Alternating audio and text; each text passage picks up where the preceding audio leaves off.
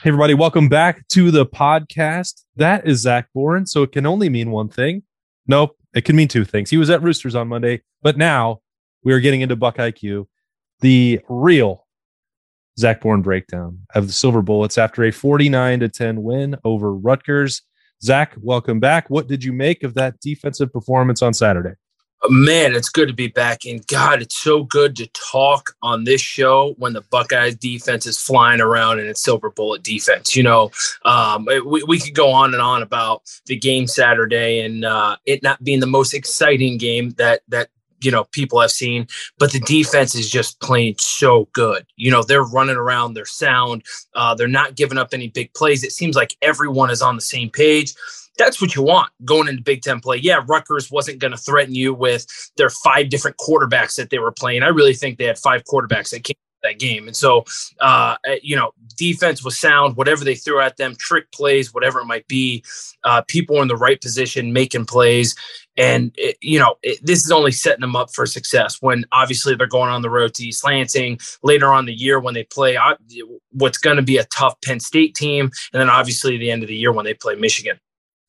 Zach, uh, I guess like the talent disparity, we know what that is when it's Ohio State and Rutgers. But you know, the Scarlet Knights love to throw a bunch of gadgets out there. As you said, they did they did Wildcat, they did three different quarterbacks, they did, you know, they had everything that they could think of offensively. I would think that that still makes it a challenge to get ready for a game like that and then to play and hold them to 10 points. And seven of that, you know, came off of the special teams mistake that, you know, they made uh, Emeka Egbuka muffing the punt. So I think you can you can almost sort of even discount that from a statistical performance that across the board was really really sound.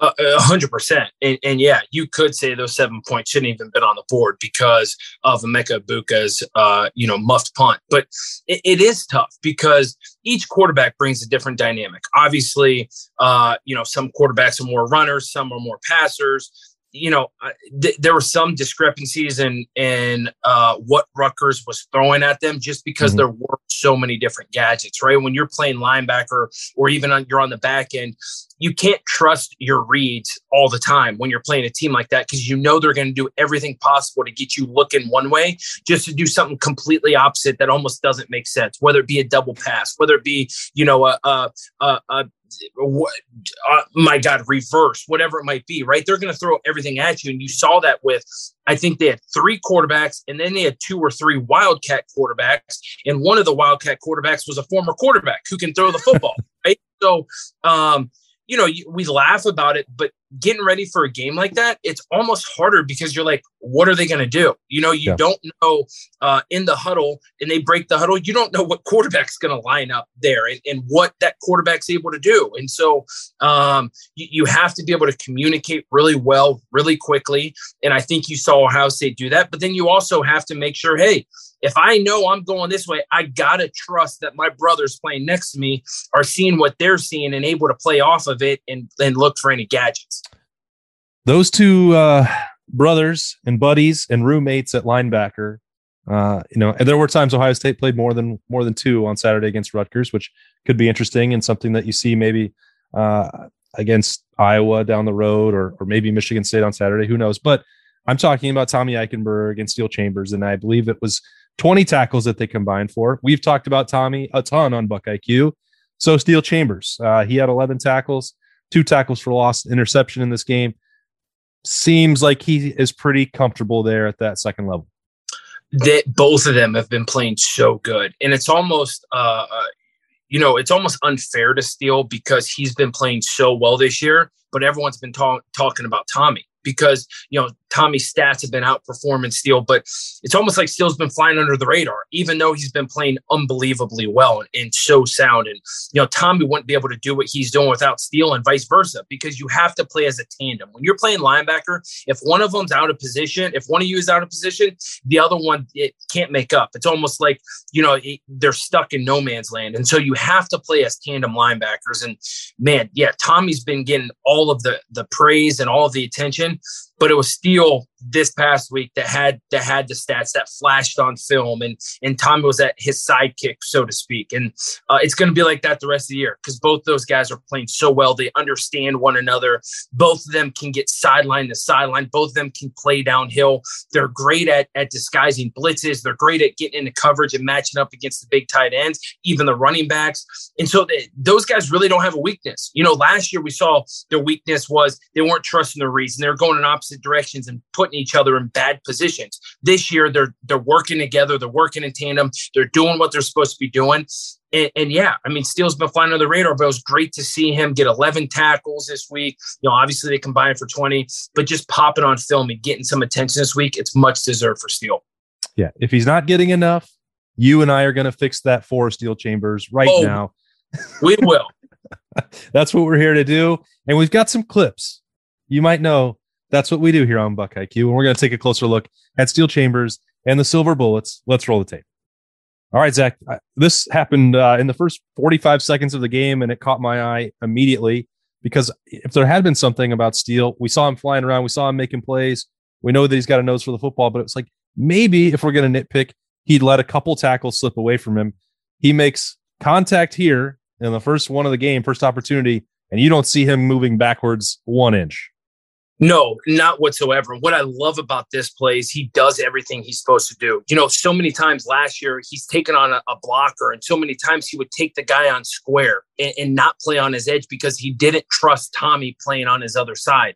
And here you see him obviously on the top of your screen playing linebacker. He takes on the outside shoulder of that tackle, knowing, hey, if this running back cuts inside, Tommy's got me. But instead, he takes on the, the, the and, and he trusts that. Now he's taking on the outside shoulder, extends, is able to play with his hands. You can obviously see the running back see that lane. Steele sees it, reacts to it, gets off the block, and still gets a gets a tackle at the line of scrimmage. I mean, this is awesome. You know, you don't see this right there, disengaged, gets his head across and makes this tackle.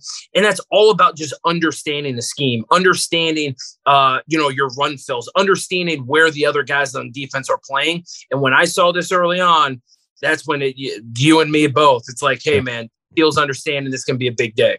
It's pretty wild how quickly that whole uh, and the running lane here just just vanishes. I mean, and, and it's not just Steele, but he's the one that obviously makes the tackle. And if he doesn't, there's a lot of opportunity out there. Uh, no doubt. But but you know, this is the way the defense is set up, right? You want the running back to think, hey, I found my gap, I'm good to go. And the next you know it closes and you make the play. I mean, this is perfect. And look at look at that. His his teammate and buddy, Tommy Eichenberg, j- jumping up over top, right? That I mean, but that's playing in tandem. Steele was on the outside, Tommy was on the inside, and vice versa. If the ball would have gone, you know, the opposite direction, Tommy obviously takes on the outside shoulder and Steele's uh, flying underneath this is just absolutely perfect. Their run fits have been great. And obviously, their, their run fits have to be great if they're combining for 20 tackles. Just a little hug for brothers. I mean, I mean nothing wrong with that out there. Uh, and then here, this is another one. This is what we were talking about off, off the off the top, Zach. A lot of movement, a lot of gimmickry. You know, it still winds up being maybe a relatively straightforward screen, but there's a lot of things to try and distract Steele Chambers on the backside here so many things. And when he made the transition from running back to linebacker, he didn't see this. He he you know he would run the opposite direction. They it's kind of like candy, right? They're trying to dangle candy in front of your face to get you to to look at other things. Instead, Steele trusts his read, knows, hey, listen, I'm on this side of the field. He knows Tommy Eichenberg right there, who's right in the middle right now, has 21 that's going in motion. And Steele's like, okay, here we go. I'm waiting on it, waiting on it guess what? I'm not going to get fooled by the motion. I'm not going to get fooled by all by all the other uh, uh, gadgets that they're throwing at me. Instead, they set up a screen, Steele's on it right away, closes, gets a big tackle for loss right here. How about the this breakdown here, Zach? With obviously he's reading the keys and then he's reacting here. He winds up closing about I don't know seven yards of space in half a second. It feels like. Oh, it's quick and you've seen you've seen Steele have this closing speed right? Him and tommy are so fast sideline to sideline that they're finally putting it together. Now they're coming downhill. Now they're playing. Now they're combining the speed with with the physicality. And I think that's what everyone has been so excited to see. And right here, guess what? Steele Chambers previously, like I said, would have went the opposite direction, possibly wouldn't have trusted his reads. But the other thing is he, you know, he wouldn't have broken down. He he's had some missed tackles this year, but it's way less than what he's had in previous years. And what I love is he's still able to play downhill. He's able to make a tackle on a running back who's quick and able to, to hold him up while his other guys come. And, you know, a lot of linebackers in this situation may have just sat there flat footed, right? Mm. And then open field tackle, which is, which is even harder. Instead, Steele closes it, closes the window here and makes a big tackle for loss. Zach Harrison involved there as well. He's uh, quickly putting himself in position for a buck IQ. He also uh, plays a role in a Steele Chambers play that we'll probably talk about in a minute. But it's another uh, opportunity here where, I mean, look at the line of scrimmage, first of all, and then what that might mean for guys like Steele Chambers and Tommy Eichenberg or Cody Simon or anybody else out there.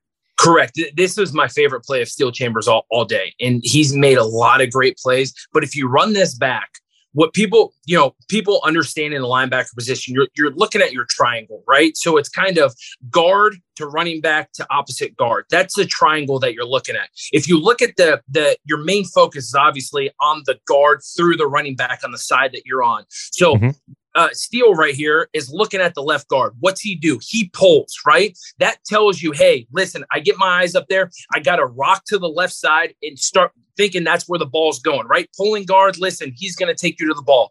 Steele gets to, gets down here. You can see slow playing it because it's just a jumble. Knows, hey, I'm taking some steps to the left because that's where my guard's telling me that I'm reacting to what I'm seeing in front of me. And then watch this closing speed. Obviously, you know, defensive line is just absolutely demolishing that of Rutgers. But Steele is able to not overcommit himself, still find the ball and and chase down this running back. That running back, you know, he's not a slow dude. You know what I'm saying? He's he was a quick, shifty guy. Steele mm-hmm. is running him down and get and making this play for zero gain or even you know minus a yard. So this is I absolutely love what Steele did right here. He followed his keys. He went to the left, didn't overplay it, stayed behind the football, saw what happened, let everything uh, kind of unfold in front of him, and then shot you know shot it and went and chased down this running back. I absolutely love this play he wanted a force fumble in there too, didn't he? I mean, oh, one million percent. Didn't quite get it, but he would still get a turnover later on in the game. This is the one that know, what a what a combination that this winds up being with Zach Harrison and Steele Chambers getting the hands on football again. Uh, flashback to some of those old running back days for a minute.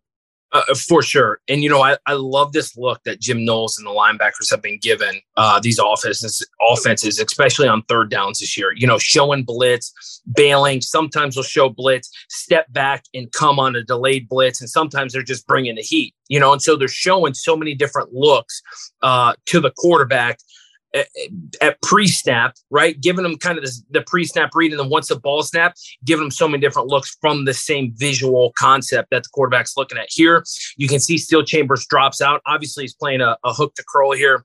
Zach mm-hmm. Harrison makes a great play, getting his hands on the ball. I actually loved the way Zach Harrison played as like a three technique on Saturday. I think yep. you might be seeing more of that. At least I hope you start seeing more of that because I think he was such a dominant three technique on Saturday. Gets his hand on the ball, and Steele Chambers obviously makes a play here, gets the interception. And as any linebacker room would say, if you drop that, it's the worst thing for all of us because everyone thinks the linebackers got brick Everyone in that linebacker room is thanking Steele Chambers for making this interception on Saturday. and he tucks it up, you know, just flashing back to his old running back days. Got to have that ball security. That was the only way to get on the field. He, you knew he wanted to score here. You knew the defense wanted to put one on the board uh, and then maybe a, a, cover would have come into play if depending on when you got the number for last week. Yeah, depend depending on what you got the number. You know this defense wants it too. Look at JT and Zach Harrison trying to get blocks down the field. Right, Tommy's running after him. You know, making sure, it, but he goes down. It it you know it is what it is. Like like we said, catching the football is the most important thing. What you do after that is just that that you know that's sugar on. That's a little cherry on. But man, that making the plays the, the most important thing. Otherwise, the linebacker room would have heard it from every other position group this week. That's right. Make the play first. Whatever happens else uh, after that is a bonus, just like getting to talk to Zach Boren for a defensive breakdown of Buck IQ every single week. He's as good as it gets. Zach, appreciate the time. know you're getting ready for to watch that first road trip of the season for Ohio State. We will break down the Buckeyes and Michigan State next week for Buck IQ. No doubt, man. Huge game in East Lansing. defense travels. That's what people got to realize. Defense travels, and I know these guys are going to be ready. They're going to be putting uh, pressure on Payton Thorne all game long. Can't wait to see these guys show out in East Lansing. All right, a couple days to go for that. We will break it down as we always do on the podcast. For Zach, I am Austin. We will see you next week.